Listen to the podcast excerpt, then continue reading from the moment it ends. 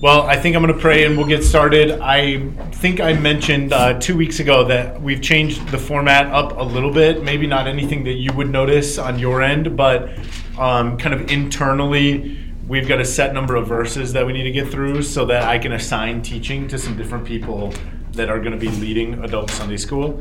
So let's pray and we will jump right in. God, we thank you for this morning and another day to praise your name and give you glory and draw closer to you. We thank you for the Gospel of Mark and the way that we come to know Jesus more accurately, more closely through it.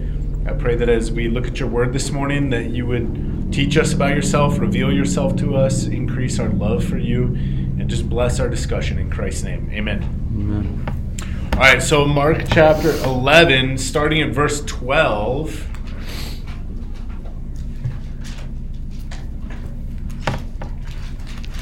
And you can move desks around if you if you want to, just as long as you put them back at the end.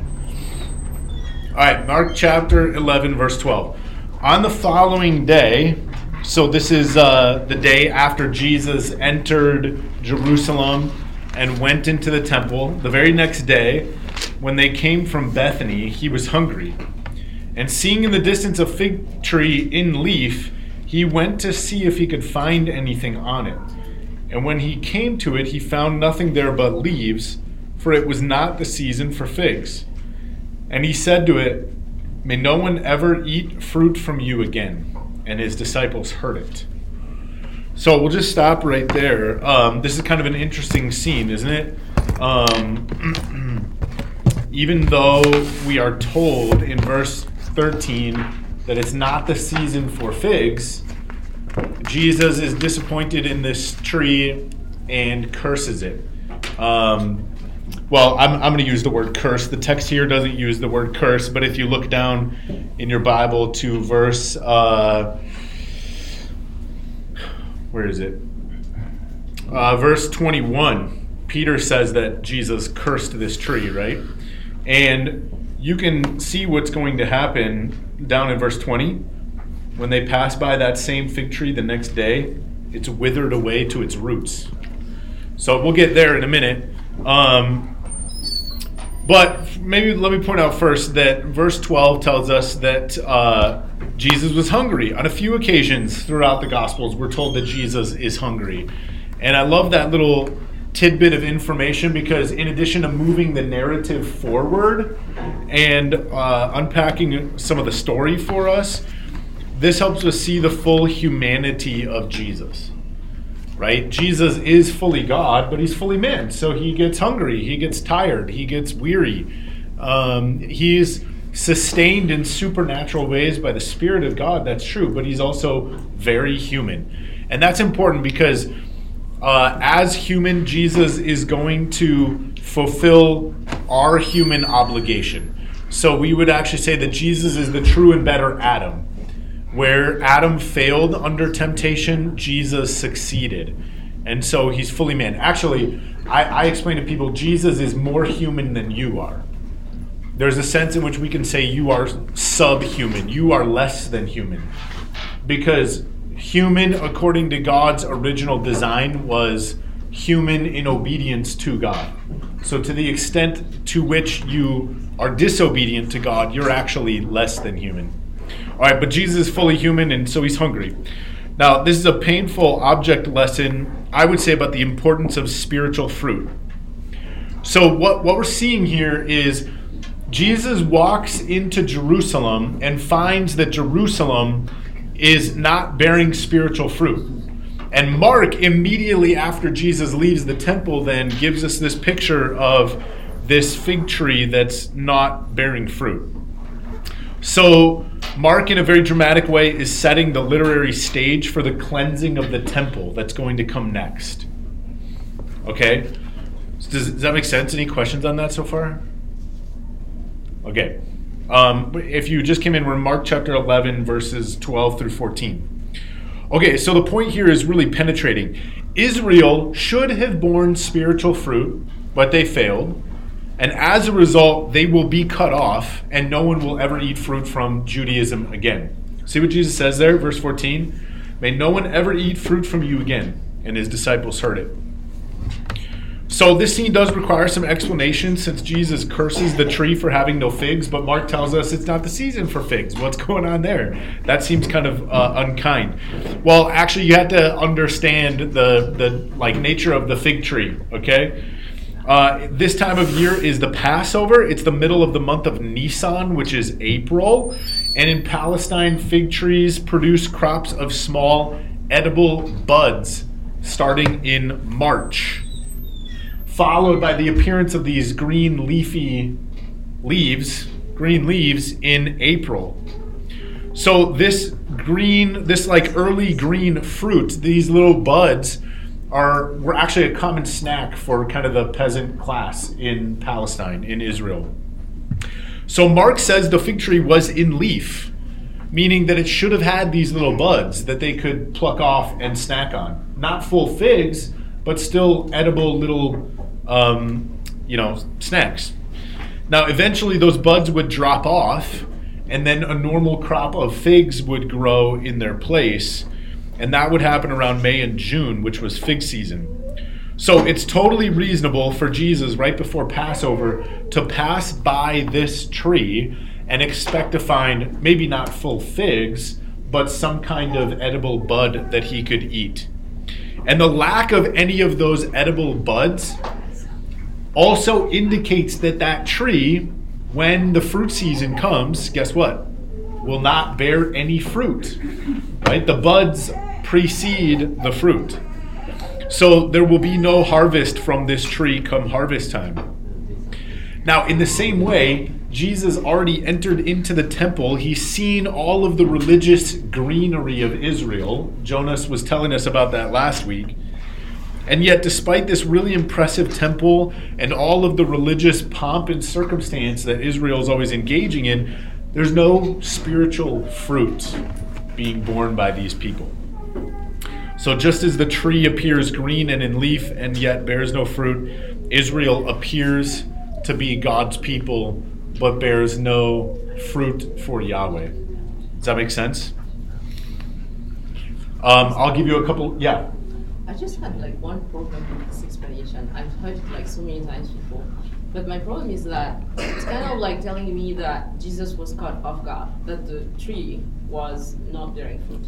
And that's against his omniscience. And I believe that he knew the, the tree didn't have fruit. But when we when I hear this explanation, I don't hear this part.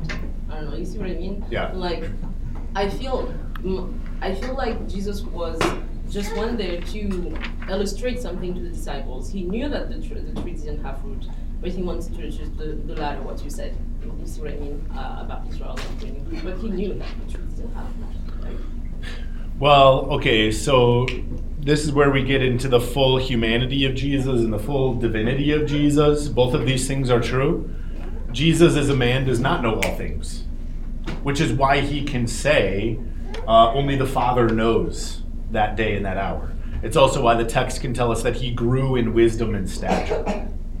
Yes, in his divinity, he knows all things, and he never he never set that he never like relinquished that. But somehow in a way we can't really understand i think he was able to compartmentalize these things.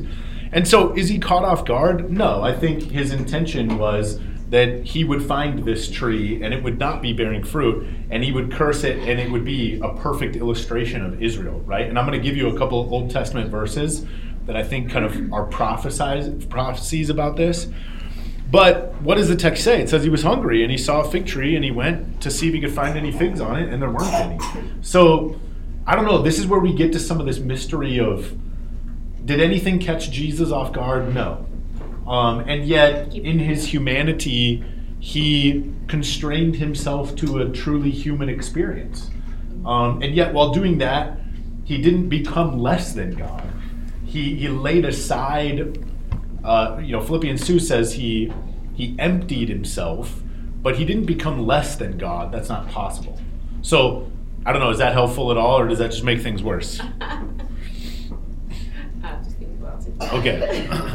I think there are many places in the Bible where we need to wrestle with things that are, and we are not God, therefore we won't fully understand. Like Yeah. that Trinity. Yeah. Like I think there are many like ideas out there, kind of sort of explain it, but it's not it. Yeah.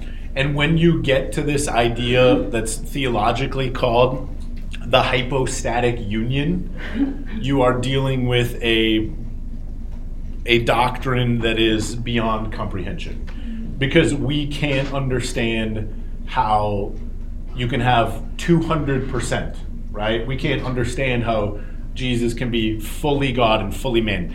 The, all the heresies that stem out of this, he's some mixture. He's like half God, half man. No, that doesn't work. He's actually God, just kind of wearing like a man suit. No, that doesn't work. He's actually man that had kind of like a divine, you know, appointment. No, that doesn't work.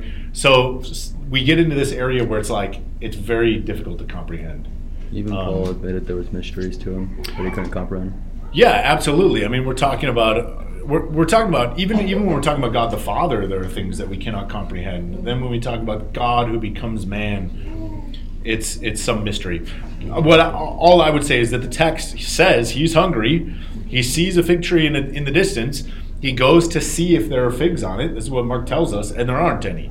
Was he really surprised by that? I don't think so, because he's actually going to use this as a perfect illustration for Israel.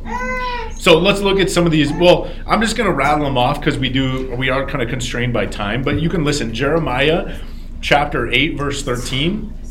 In a in a prophecy, God says, "When I would gather them, that's Israel. When I would gather Israel, declares the Lord, there are no grapes on the vine, nor figs on the fig tree. Even the leaves are withered, and what I gave them has passed away from them." What verse is that?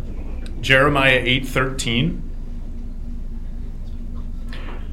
And then you have Hosea 9:16 that says Ephraim is stricken, their root is dried up, they shall bear no fruit. Even though they give birth, I will put their beloved children to death. Right? They, they shall bear no fruit. Micah 7 1. Woe is me, for I have become as when the summer fruit has been gathered, as when the grapes have been gleaned. There is no cluster to eat, no first ripe fig that my soul desires. Do you hear even that? First ripe fig? That could even refer to the idea of those like buds that come before the figs. Okay? There is no first ripe fig. Let's look at another one that's really important Isaiah chapter 5. I'll have you turn there.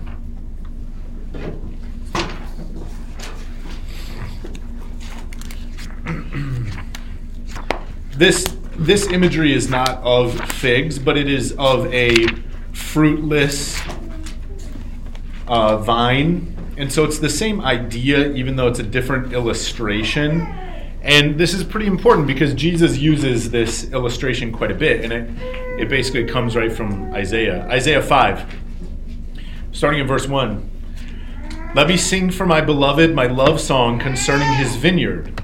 My beloved had a vineyard on a very fertile hill. He dug it and cleared it of stones and planted it with choice vines. He built a watchtower in the midst of it and hewed out a wine vat in it, and he looked for it to yield grapes, but it yielded wild grapes. And now, O inhabitants of Jerusalem and men of Judah, judge between me and my vineyard. What more was there to do for my vineyard that I have not done in it? When I looked for it to yield grapes, why did it yield wild grapes? And now I will tell you what I will do to my vineyard. I will remove its hedge, and it shall be devoured. I will break down its wall, and it shall be trampled down. I will make it a waste. It shall not be pruned or hoed, and briars and thorns shall grow up. I will also command the clouds that they rain no rain upon it. So, this is a prophecy concerning Israel. This is exactly the problem that Jesus is encountering. God made these people to be his people, to reflect him, to be spiritually committed to him. Jesus comes into Jerusalem, and what does he find? He finds just empty religion. And actually, there's another prophecy in Ezekiel, I think it's like 11 through 14, that talks about the Spirit of God leaving the temple.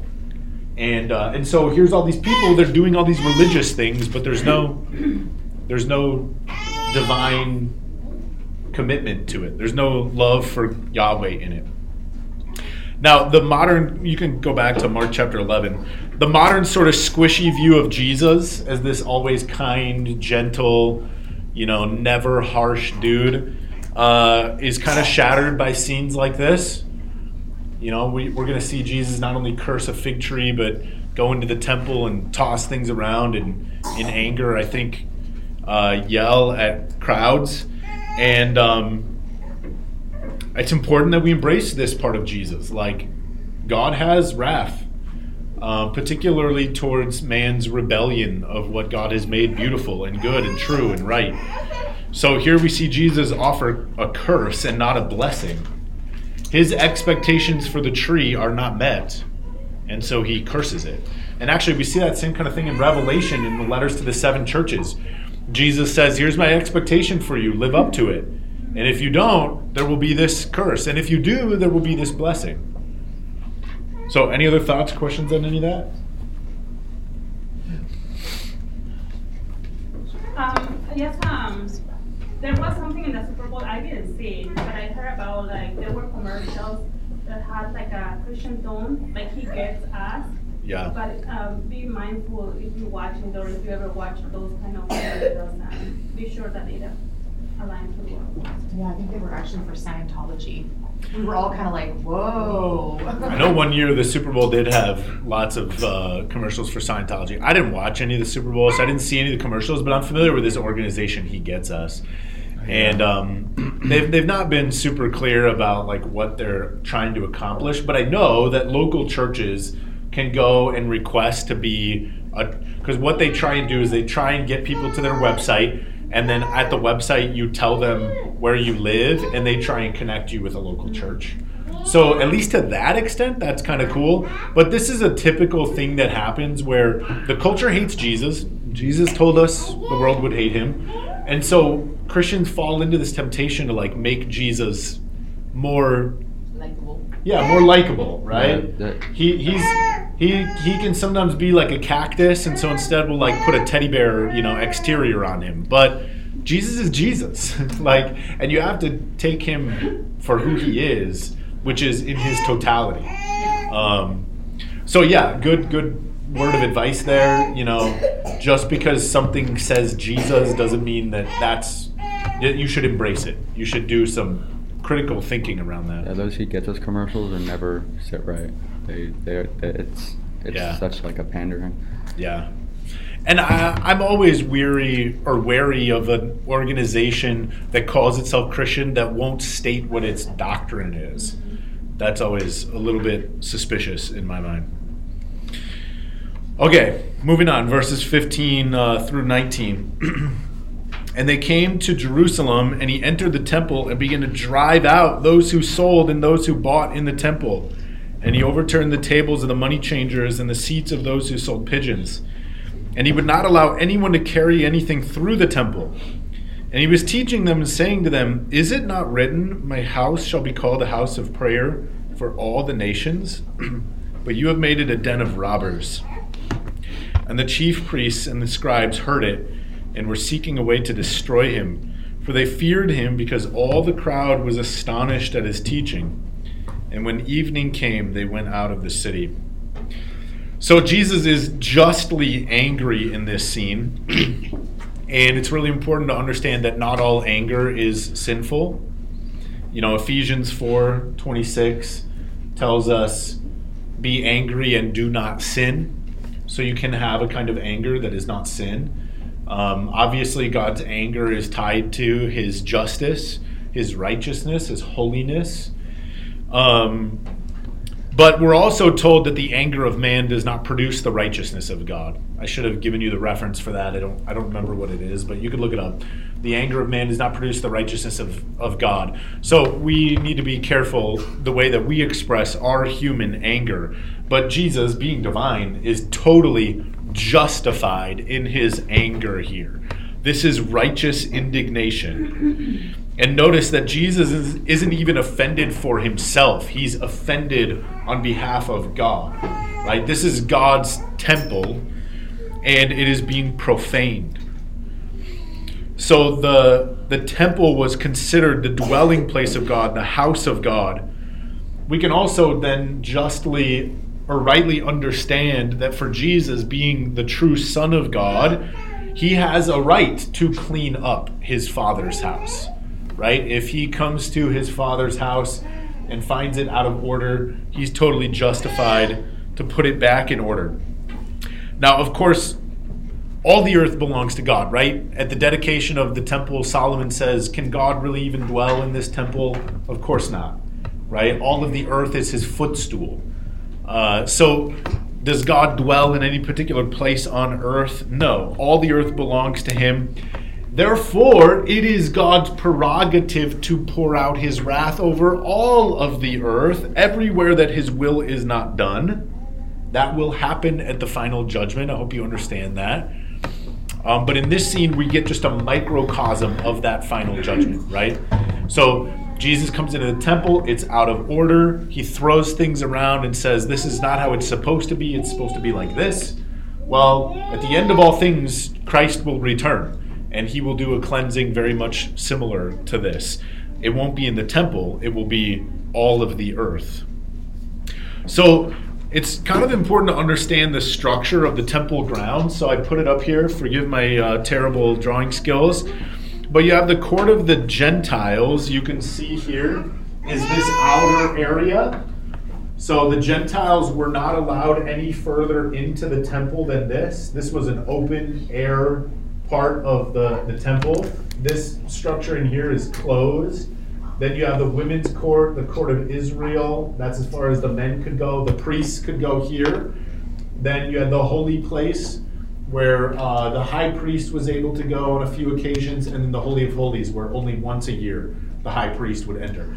One of the things that is so beautiful when you see this laid out is you know what this screams? No access. This God is not accessible to you. And then, of course, when Christ dies, what happens? The veil is torn.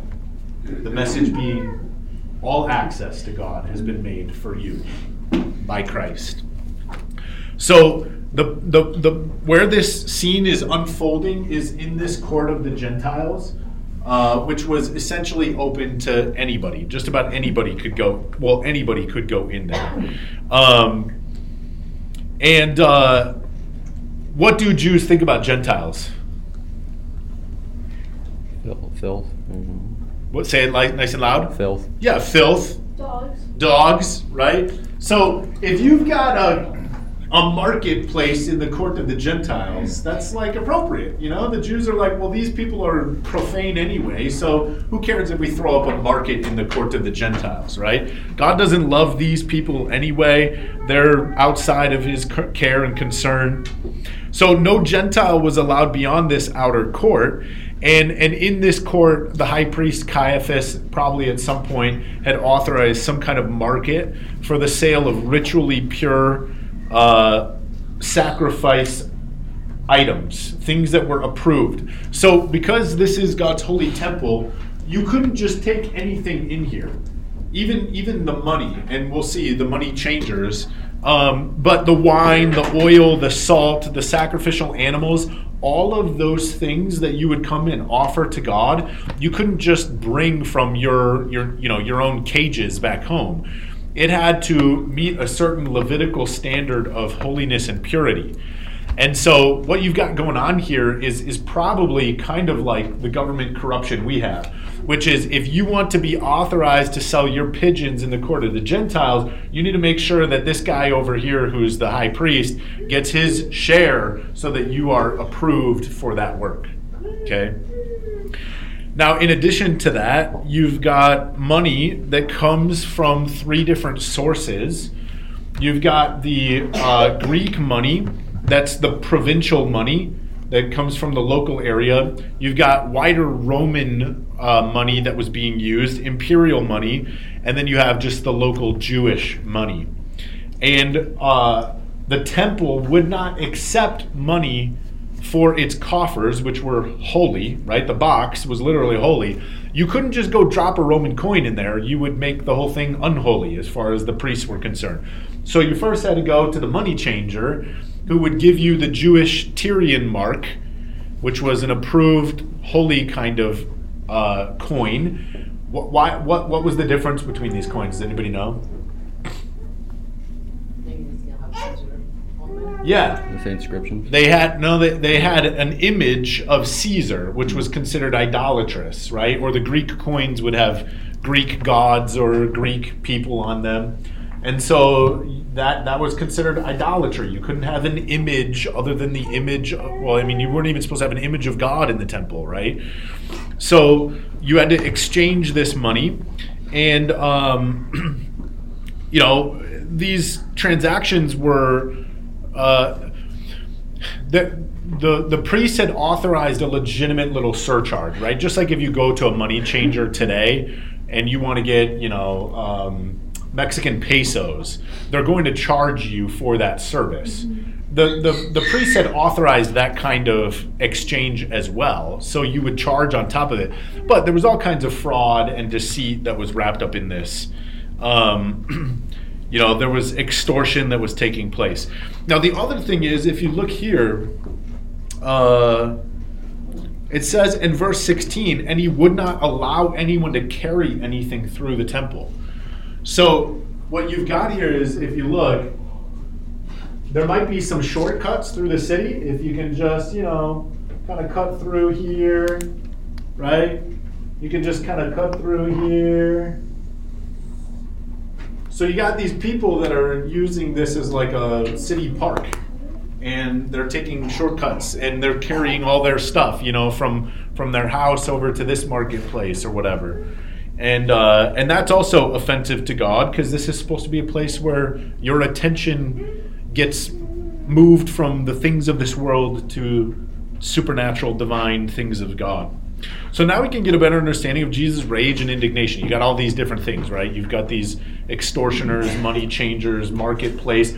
The, the Jewish assumption that this would be fine in the court of the Gentiles because Gentiles are pigs anyway. You've got people just moving through here as if it's just another, you know, city center square that they can walk through.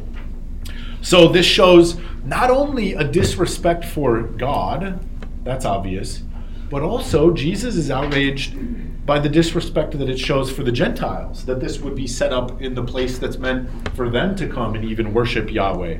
Right? Look at verse uh, 17. My house shall be called a house of prayer for all nations. Not so much prayer taking place in the court of the Gentiles when it's a you know, a flourishing, busy, noisy marketplace. So this is a lack of love for neighbor.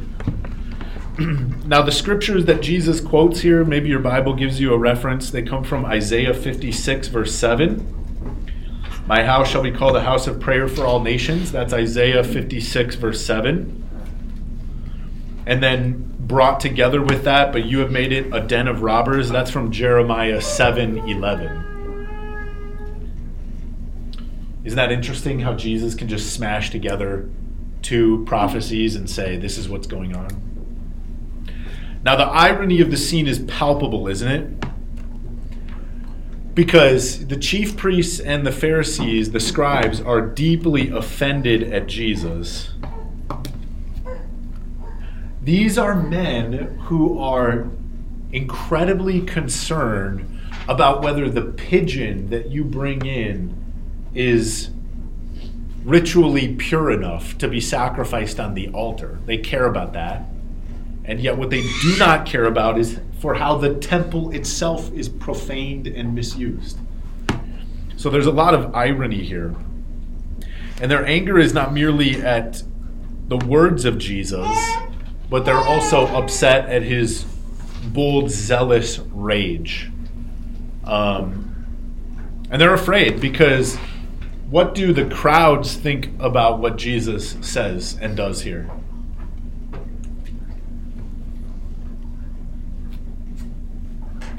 At the end of verse 18. Yeah, they were surprised and um, and also what's the word offended.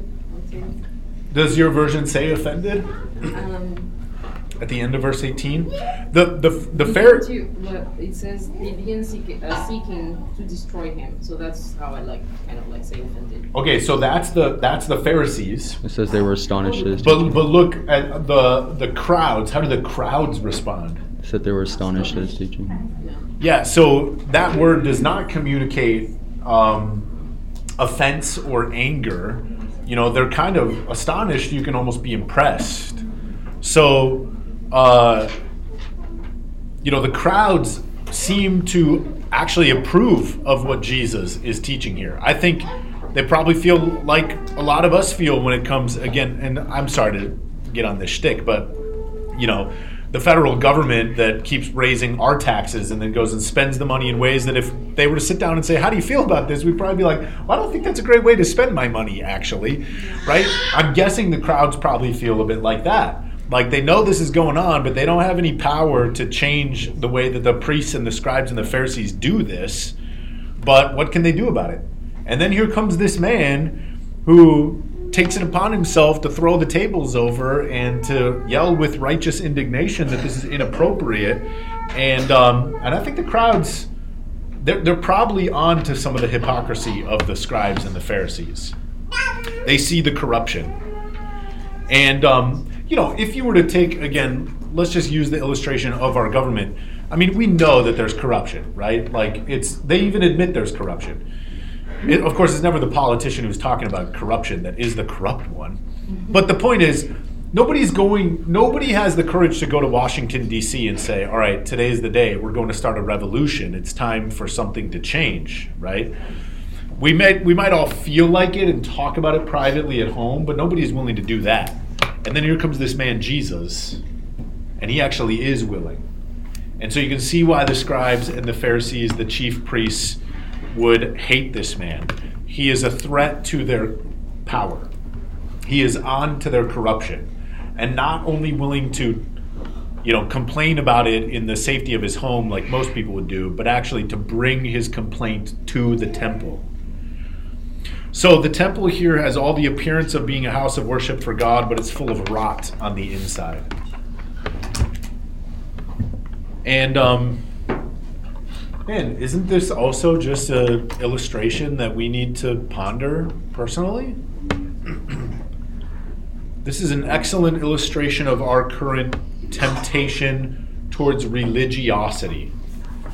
We are easily satisfied with the appearance of godliness without the transforming power that is radically at work to reorient the heart.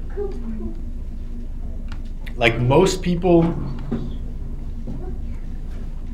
I want to be careful how I say this, but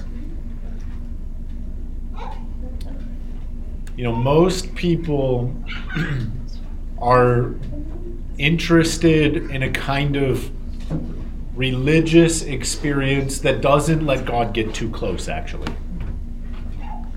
Right? They want kind of the, the external appearance of godliness, but do they really want to have their heart like totally radically changed? There's an author I like, and he, he sort of jokes about how in heaven the will of God is done, and there's no place to sneak off for a quick sin right? Right now, doesn't that sound a little bit uncomfortable to you? Another way he says this is if I could give you a pill that would make it so that you could never lie again, you could take that pill right now and you would never lie again in this life. Would you take that pill? Oh, yeah. Yes, I think I will. Yeah, you think you would, right? Yeah. Doesn't this kind of present a problem where you're like, well, you know, if my boss asked me, was I really late because of traffic, but it was because I decided I decided to go to Starbucks for that cup of coffee, I wouldn't be able to fudge that. Maybe it would also help change some of our actions so we're not. Yeah. Yes, of course, right? We we get it. The point I'm trying to get at is that it, it's um it's tempting to settle for the religious exterior and not the total transformation that God is offering. And um, so the text is really clear here, kind of moving on uh, with two specific references in verse, verses 16 and 18 that uh, Jesus took time to teach. So I don't know how you envision this moment, but I think that, and verse 19 says, when evening came, right? Uh, if you look on the following day, verse 12, when he came from Bethany, so I think it's quite possible that actually this whole scene unfolded not over the t- over the course of minutes, but potentially hours that Jesus was potentially in the temple teaching. He's throwing stuff around. He's yelling at people to get out. He's turning to the crowds and saying, You know, my house shall be a house of prayer for all nations. Don't you understand what that means? This is how you treat Gentiles. So, Mark gives us a picture of the scene, but it's probably not as full as it could be. Okay? Um, so then you, if that's the case, even if it was 10 minutes, news travels fast. Why wasn't Jesus arrested? Because, he, because they were afraid of the crowds. Yeah, because the text tells us that the scribes and the Pharisees, the high priests, the, the priests, they were afraid of the crowds. Because actually, the crowds liked what Jesus had to say. And, um, you know, this is the man who just the day before entered Jerusalem with hordes of people saying, Blessed is he, blessed is the one who comes in the name of the Lord. So, um, the crowds have showed their support for Jesus and um, it kind of puts the religious leaders in a bind here. They have to figure out a way to destroy this man so that he doesn't destroy their power, but they have to do it in a way that doesn't undermine their power by exposing them for the criminals they are. So you can't arrest this man in broad daylight in the temple. You're going to have a riot on your hands which helps us understand why, when Jesus is finally arrested, it's done in the middle of the night, and his trial is done while most people are sleeping. And so, what do people hear when they wake up? Oh, they found Jesus was guilty. Right? The trial's already over, it's been done. Does that make sense? Any other thoughts, questions, or comments on that section?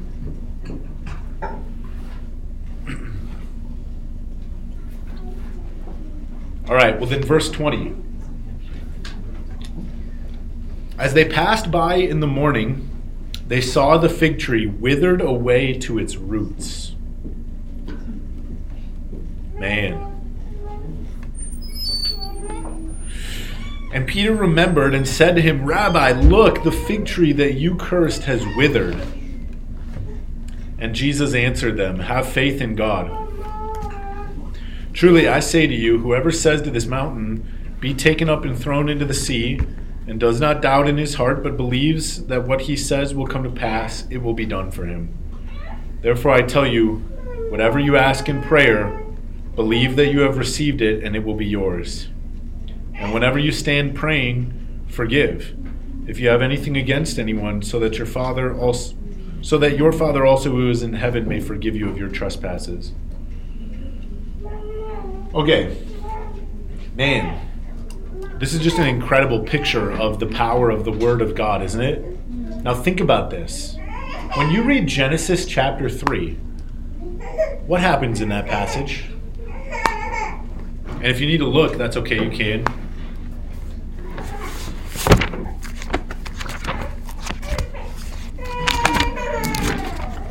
What happens in Genesis 3? You got it? Sin enters the world. And in response to man's rebellion, what does God do? Cast them out. Okay, he casts them out, but what does he do before that? He even uses some words. He uses the same word that Peter uses in verse 21. What? Curse. So I don't know about you, but when I read Genesis chapter 3, I'm sort of like, eh, this is interesting. But what I want you to see is when Jesus finds this fig tree that's not doing what it's supposed to do, he curses it, and what's the result? the. The very next day, it is dead. God finds man in rebellion in the garden, and what does he do? Curses. He pronounces a curse. And you want to, like, that's the world you're living in. It is the withered tree. Don't you understand? It is the ruin that we have brought into the world by not obeying what God has commanded. And I want you to just see the power of God's word. Um, he literally has the power to speak life, and he has the power to speak death. And unfortunately, man's choices in rebellion of God have brought not the fruit of life, but the curse of death. And so, man, just think about that personally for a moment. Like, are you living under the blessing of God's word, the scriptures, or are you doing your own thing and bringing the destruction that comes with doing your own thing? How powerful is the word of God? What, God, what Jesus proclaims immediately comes to fa- pass. The fig tree withers and dies. and in Genesis 3, humanity is broken. So here's a principle. Okay, this is a tough principle, but I'll, I'll give it to you. And then there's hope, so hang with me. Here's the principle the word of God to tear down and destroy is powerful and effective. In fact, in Genesis or in, in Revelation 19, we, we see Jesus and he's he's on a battlefield. He's at the front of an army clothed in white. That's you and me, I believe. And on the other side of the battlefield are those who are in rebellion against him. And how does he defeat that army?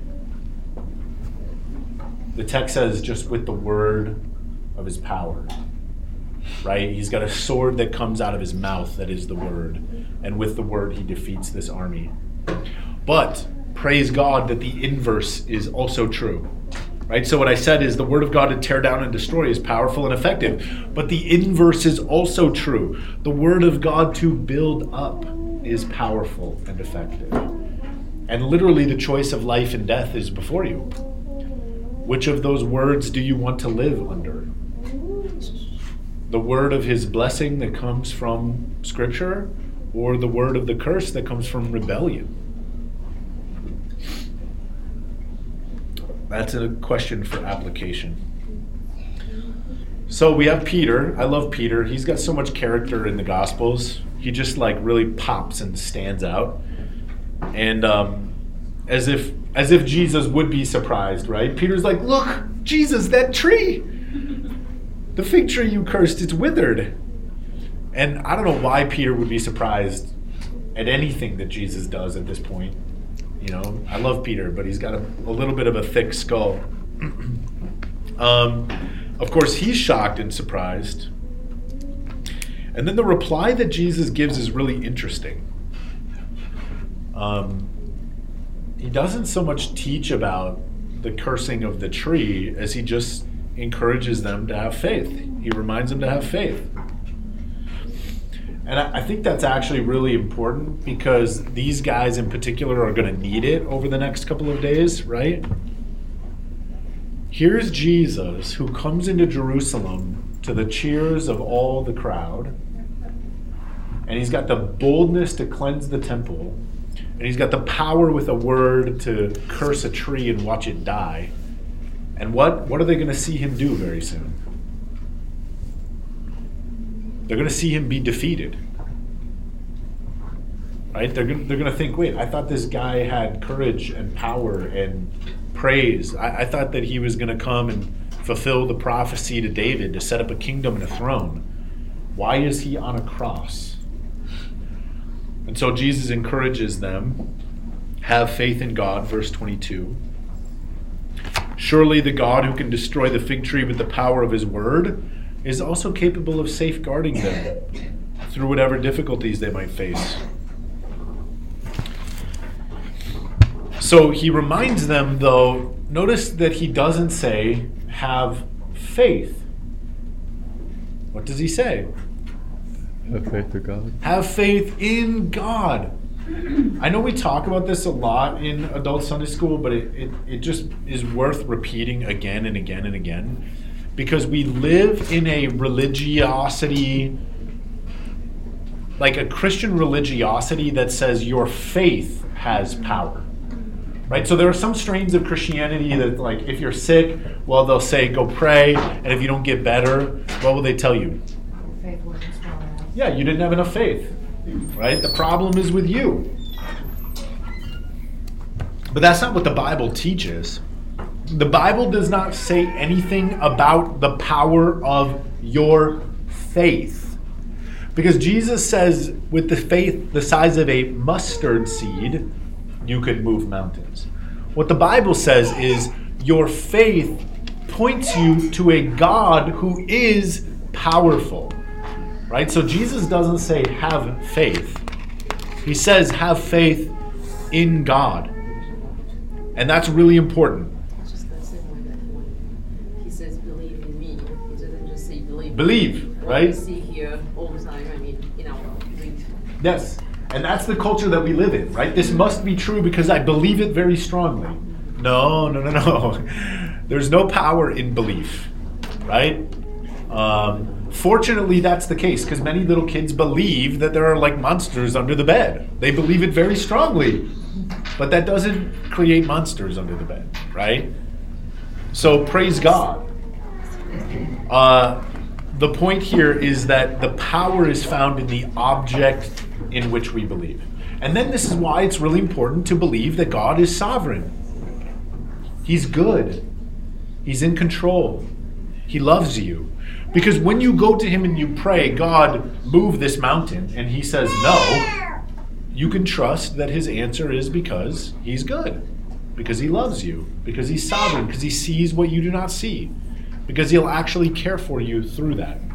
Okay? Yeah.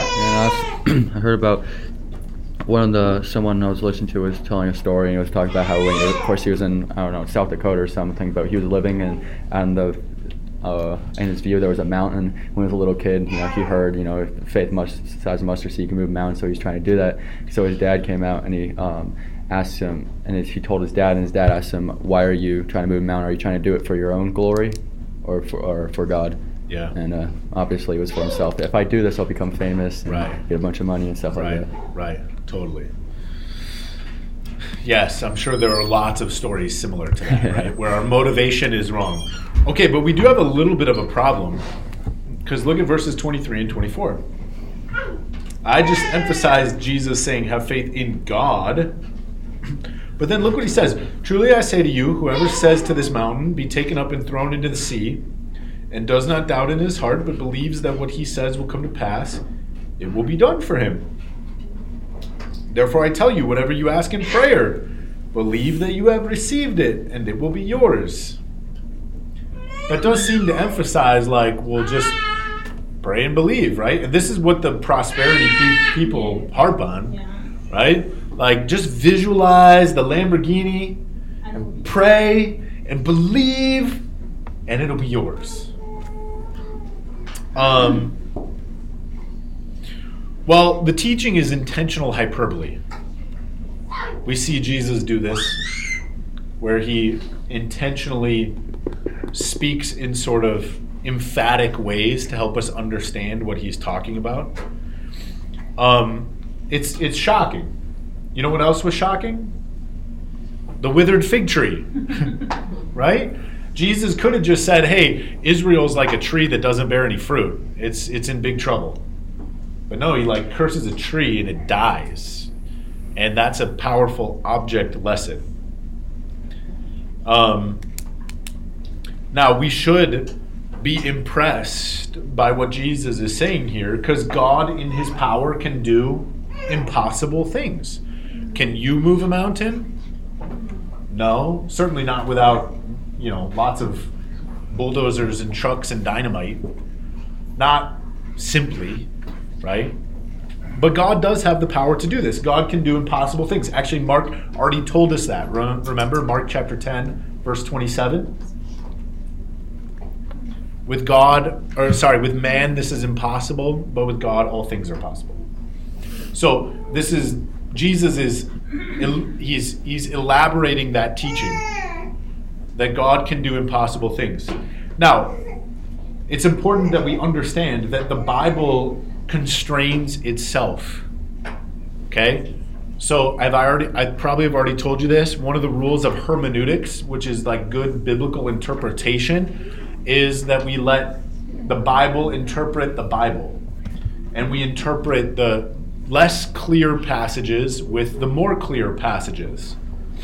So we've got John 15, 7 that helps us understand what kind of asking we should be doing. What does John 15 7 say? Anybody want to read it for us?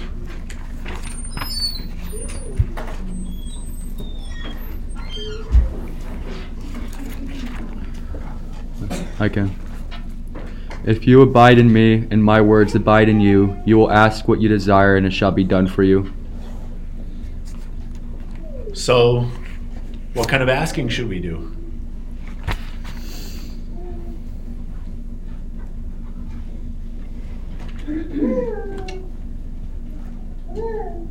Think about it.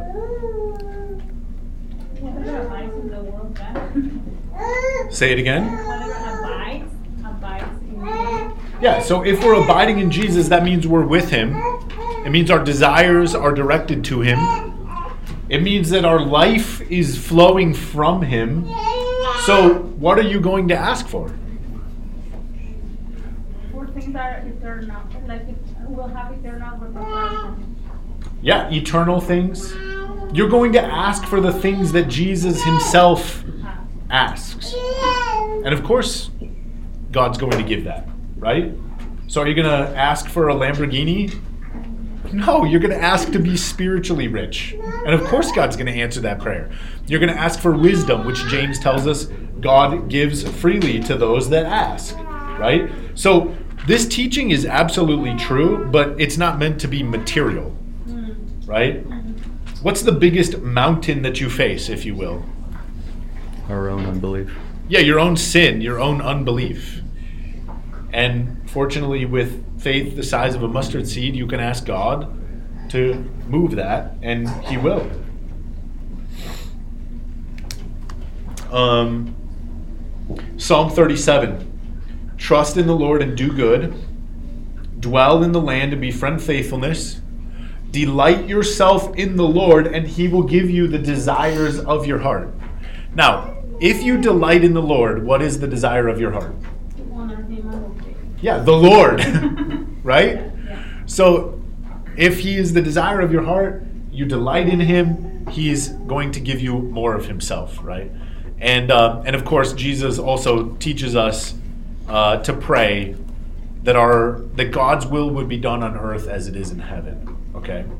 So don't don't misunderstand this teaching. This teaching is not telling you that Jesus is or that God is like some genie in a bottle in heaven and you know you can just pray your belief prayer and rub that bottle and he'll come out and grant you your wishes. That's not what this means at all. Um and you know what? Where where like sometimes people want to be impressed by the power of God. But where has the power of God been most impressively displayed? On the cross. Yeah, on the cross, right? Like Jesus endured suffering and punishment and wrath for you. And then, even though that suffering and punishment and wrath put him in the grave, he rose from the dead. Like, what greater mountain is there for God to move than your dead sin nature? If you want to see impressive things done, then just look at the cross.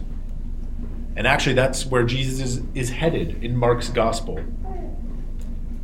And if we are truly impressed by the cross and the resurrection, then our desire is going to be for that. I mean, it's going to be for what God also desires, right? We're going to see in Him the things that our hearts truly desire. All right, well, we'll wrap up there. Jonas, you're leading next week, right? Yes, I was just noting that uh, Yeah. after saying, "My house shall be a house of prayer for all nations," after the image lesson, then he teaches on prayer. Isn't that interesting? That's good. So. Yeah, thank you for pointing that out. Thank you for pointing that out.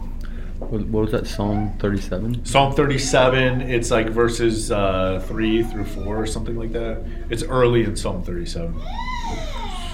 Trust in the Lord and do good. Dwell in the land and befriend faithfulness. All right, how about I uh, close this in prayer? God, I, I ask that you would help us to have faith in you. Not faith in our faith, but faith in you. And we thank you that uh, it does not take much faith because you are a good God and a big God and a powerful God. And so just the tiniest droplet of our faith is sufficient to help us set our minds on you and to be transformed by your power and your goodness. Um, we thank you for Jesus and his righteous indignation and his teaching about God's intention for even Gentiles to find uh, mercy before God. Um, we thank you for where in Mark's gospel Jesus is headed to the cross and the resurrection. And I pray that as we go from here, just our, our hearts would be um, encouraged by the power of your word. And uh, that we would look to your word to have transformed lives. In Christ's name, amen. Amen.